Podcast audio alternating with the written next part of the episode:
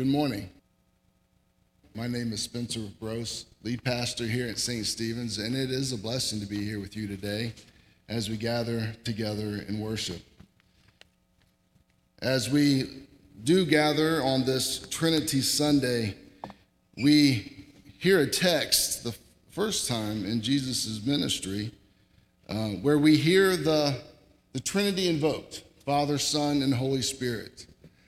And he's invoking the Trinity not just out of pride or to name names or to name drop, but to give authority to the message that he's about to share with his disciples, give authority to their commission in ministry. So we turn to Matthew's gospel.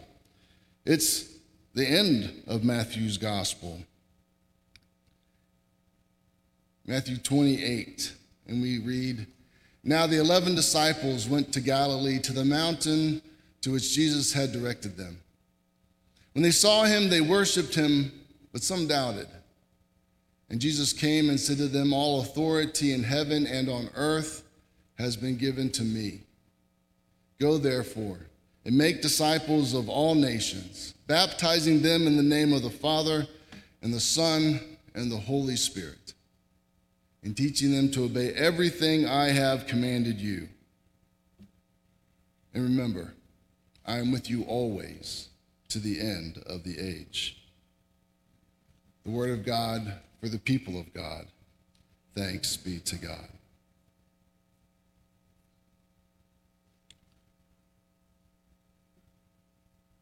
A number of years ago, a little over a decade ago, we gathered at my wife Lori's grandparents' 70th wedding anniversary.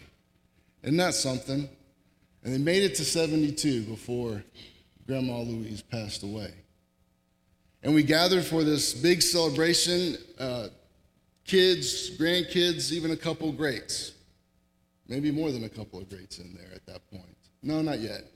Not yet. But anyway, we were all gathered there, and we had gone to the church, their church's fellowship hall, and ate and laughed and, and did all the things. And then we lined up for a picture. The whole family was lining up for a picture. And we just, we knew it was going to take a while for everybody to assemble because, you know, those are never easy.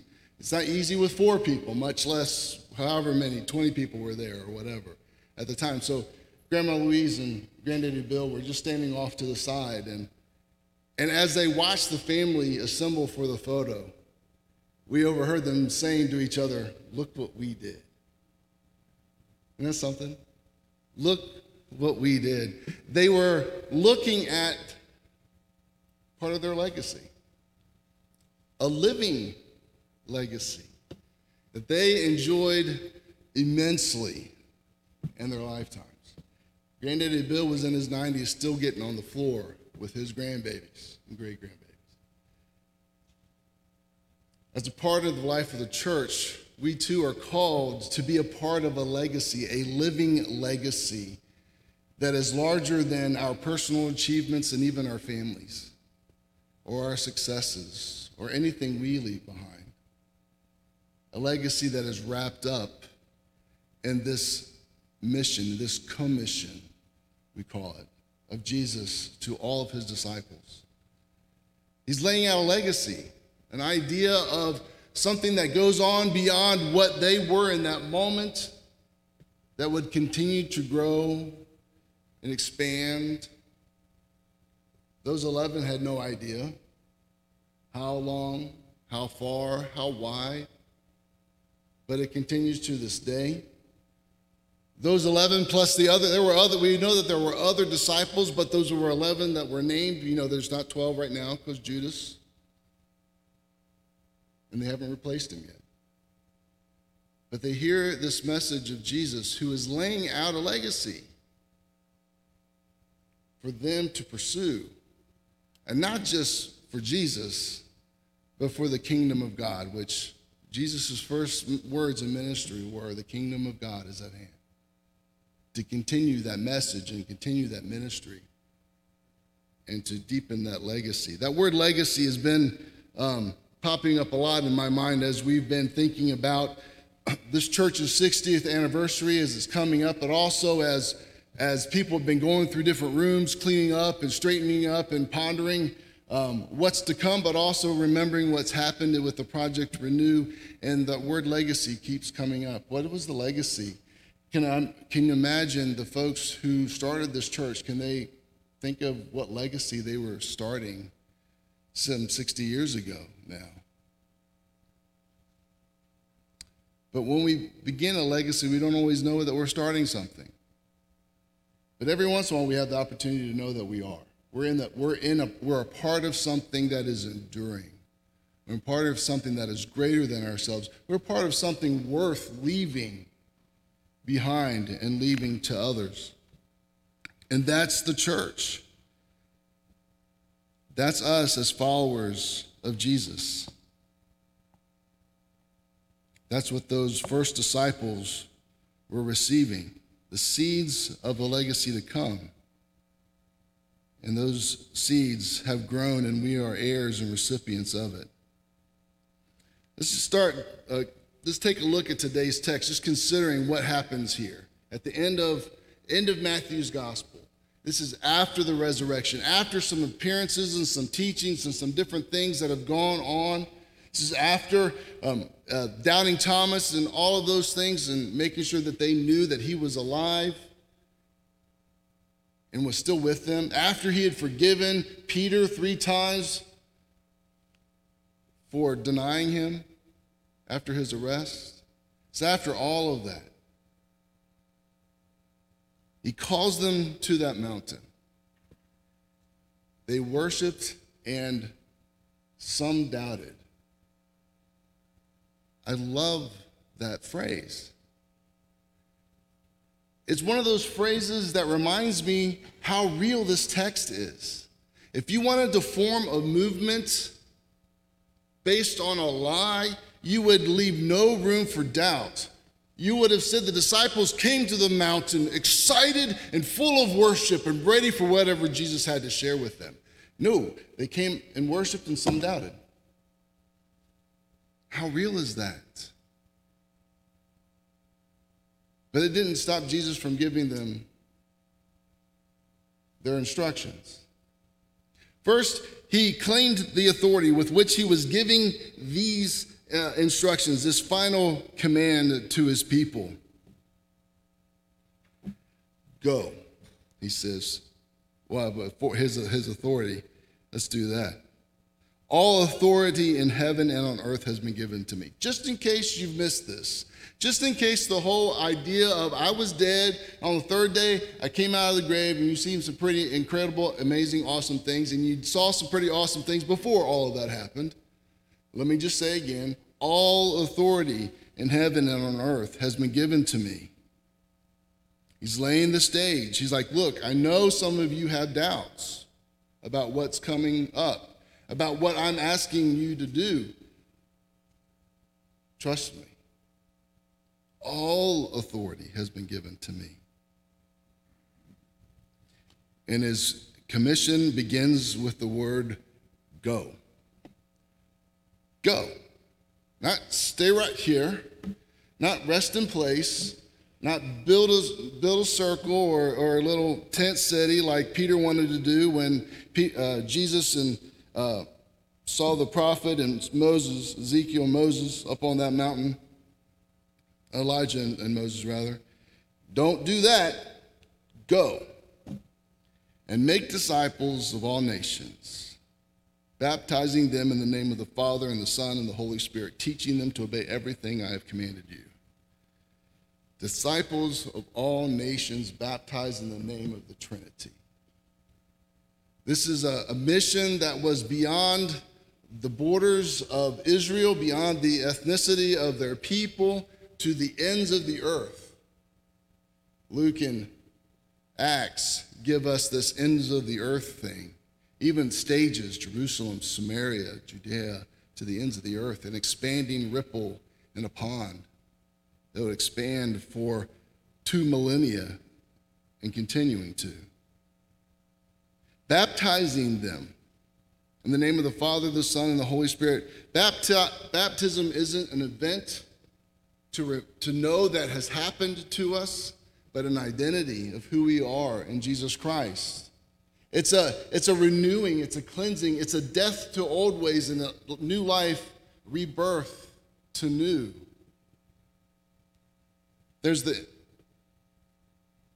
I was going to use a big theological word, but I'm going to pare it down a little bit. The Holy Spirit is planted within us to help nurture us and grow us in faith. All that happens at baptism and more. It's more than a ritual, it's more than getting our heads wet. It's the Holy Spirit with us and God marking us as His own, sending us on a mission. Our baptism is our part in receiving the commission, the Great Commission of Jesus Himself. And don't just baptize them, but teach them all the things to obey all the things I've commanded you. And it's two. And they're not small. Love God with everything that you are. And love your neighbor as yourself. Those are big, but pretty clear. Love God and love others. And that's Jesus' chosen legacy given to his disciples. To build a worldwide network of followers who are being reconciled to God, who are transforming the world as a result of being reconnected to the divine. And again, it's a legacy that is not hindered by geography or culture, ethnicity, or social barriers, uniting us all under the banner of Christ's love. And then one last gift, a parting gift, as it were. Jesus says, And I will be with you always to the end of the age. Jesus gives this commission with the authority of heaven, but also the assurance of his presence. I don't leave you alone to do this work, I come with you. We partner together in this great mission, commission to make disciples, transforming the world. John Wesley is one of the founders of Methodism. You may know that. But if not, he was uh, he became the person for this denomination that we now call Methodists. It was a word that was used as a derogatory word on them because they seemed to have this method for Christianity, those Methodists. And he said, All right, cool, fine, I'll take it. He and his brother Charles believed deeply in the Great Commission to the extent that they were convinced to take the gospel to the colonies. So they, are, they go to Georgia, the colony of Georgia. It was mostly a penal colony. He had been given authority to, uh, to tend for the spiritual nature, the spirituality of the lives of the colonists, but he also wanted to convert the natives. That was part of his drive.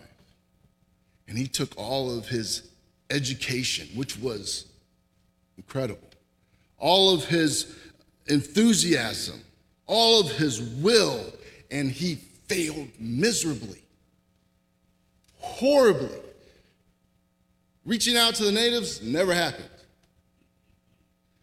He was abrasive towards the colonists. He had this very high church persona, which these colonists, again, penal colony, even if it was on the backside of that time, they were not really open to that. They didn't really touch them in their lives.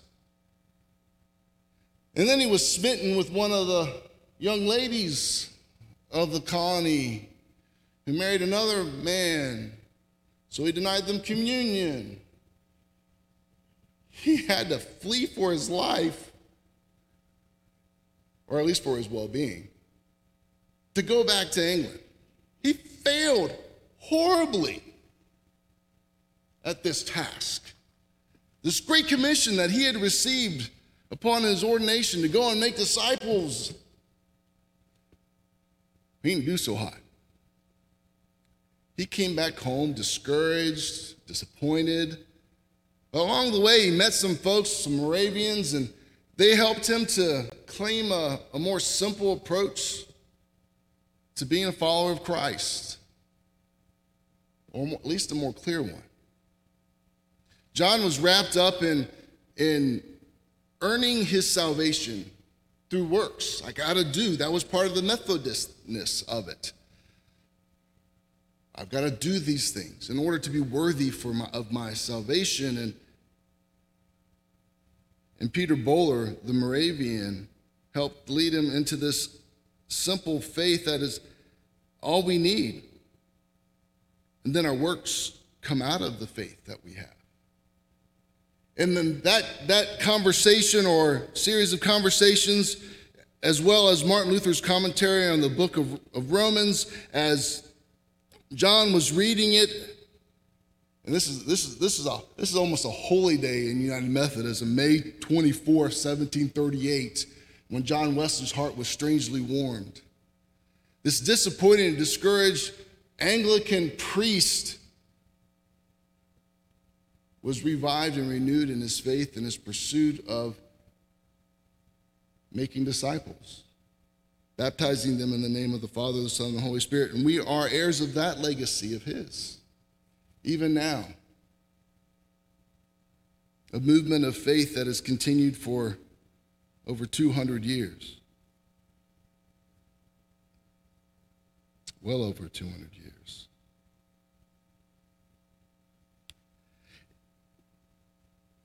And this call isn't just for church leaders or church staff or pastors or priests or missionaries or theologian. This is a task for all disciples to live into, to help others come to know Jesus and to grow in faith.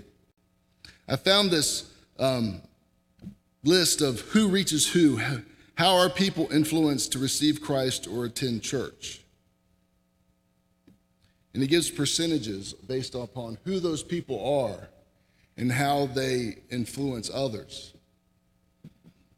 At the top of the list, which is actually the least amount of influence outside the church, is those who initiated by the pastor or church staff, 0 to 3% of people are influenced to either attend church or receive Christ by pastor or church staff. And I'm just going to, none, none of these get into double digits that I'm going to go through first. Visiting, um, small group activities, church programs, um, benevolent efforts or special needs, uninvited visit, although that's, that's toward the top of this list, but anyway, special services. There was a day when big tent revivals, remember those? Those days are gone, long gone. But this is the one that stands out friends, relatives, associates. 75 to 90% of folks who are who either are, uh, come to church for the first time or uh, influenced to receive Jesus as a part of lives, 75 to 90% of the work uh, of, of, of that comes from friends, relatives, associates, neighbors, I would include in that. The senior, first senior pastor I worked with said the greatest evangelism campaign ever developed was come and go with me. It's not a program, it's an idea. It's inviting somebody to come and go with you. One of the hardest things for a person to do is to walk through church doors for the first time into a new place with all these unknown expectations or assumptions of what they'll meet. But if they come and go with you, that removes those. And on top of that, if it's come and go with me to church, then let's go to lunch or brunch afterwards. And then after a while, maybe you come back around, and maybe, and if they've been coming again, you, you, you invite them to Sunday school and then, and then lunch afterwards. It's not all food related, but it helps. And you continue inviting them deeper and deeper into the ministry of the church. Come and go with me is one way we continue the legacy of building disciples as followers of Jesus Christ ourselves. Sharing them with them your, your faith and your church. sharing them with them your Savior. And that collective pursuit, that individual pursuit, is also reflected in the collective and how we participate in the life of the church as a whole.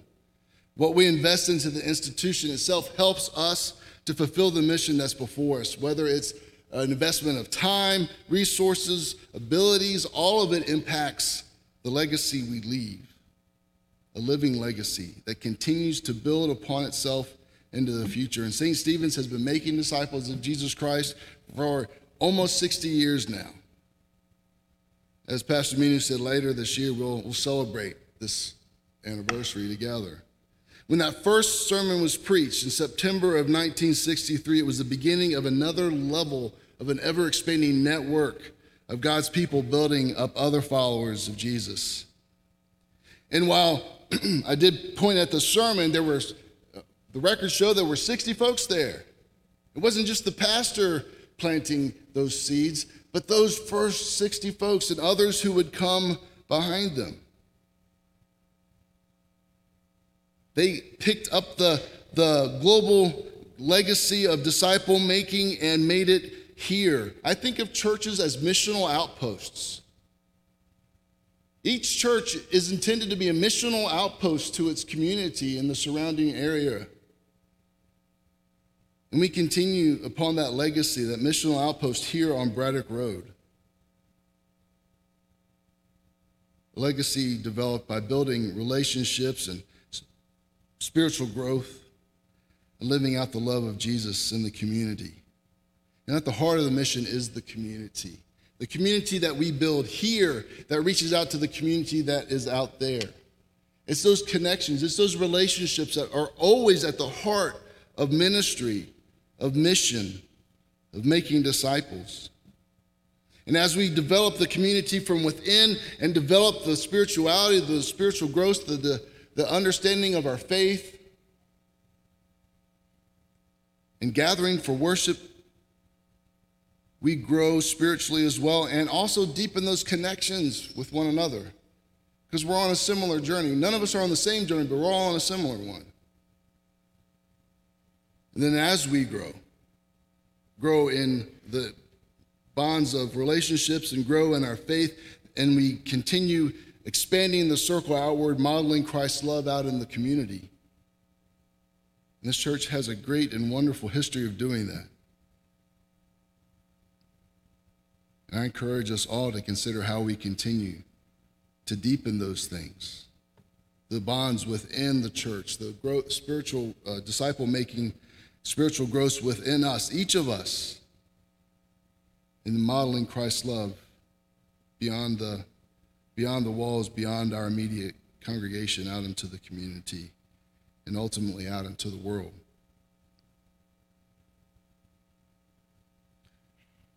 This commission isn't simple. It's direct. It's only two lines.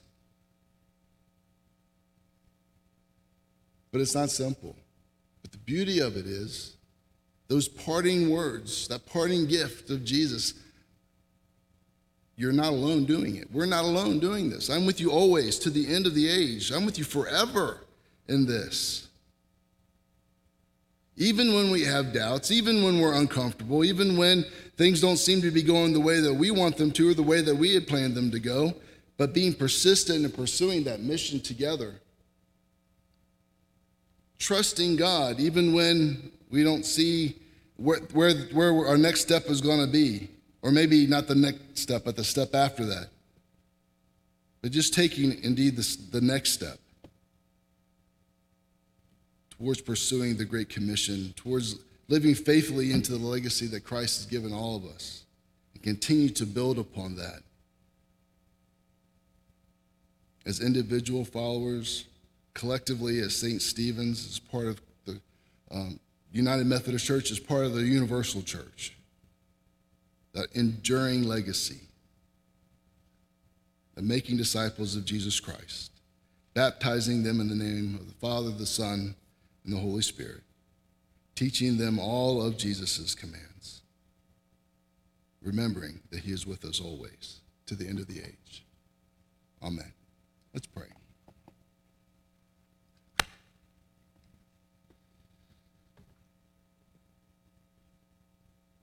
Lord, thank you for the gift of your presence with us. Whether we're pursuing your mission or merely going through our routines of the day, you never leave us or forsake us. But Lord, help us to lean in to your call on each follower to help to make others in, which, in the ways in which you have gifted each of us and collectively all of us. That we might be faithful in pursuing this legacy, this living legacy that continues to build upon itself and continues to glorify God's kingdom. In Jesus' name we pray. Amen.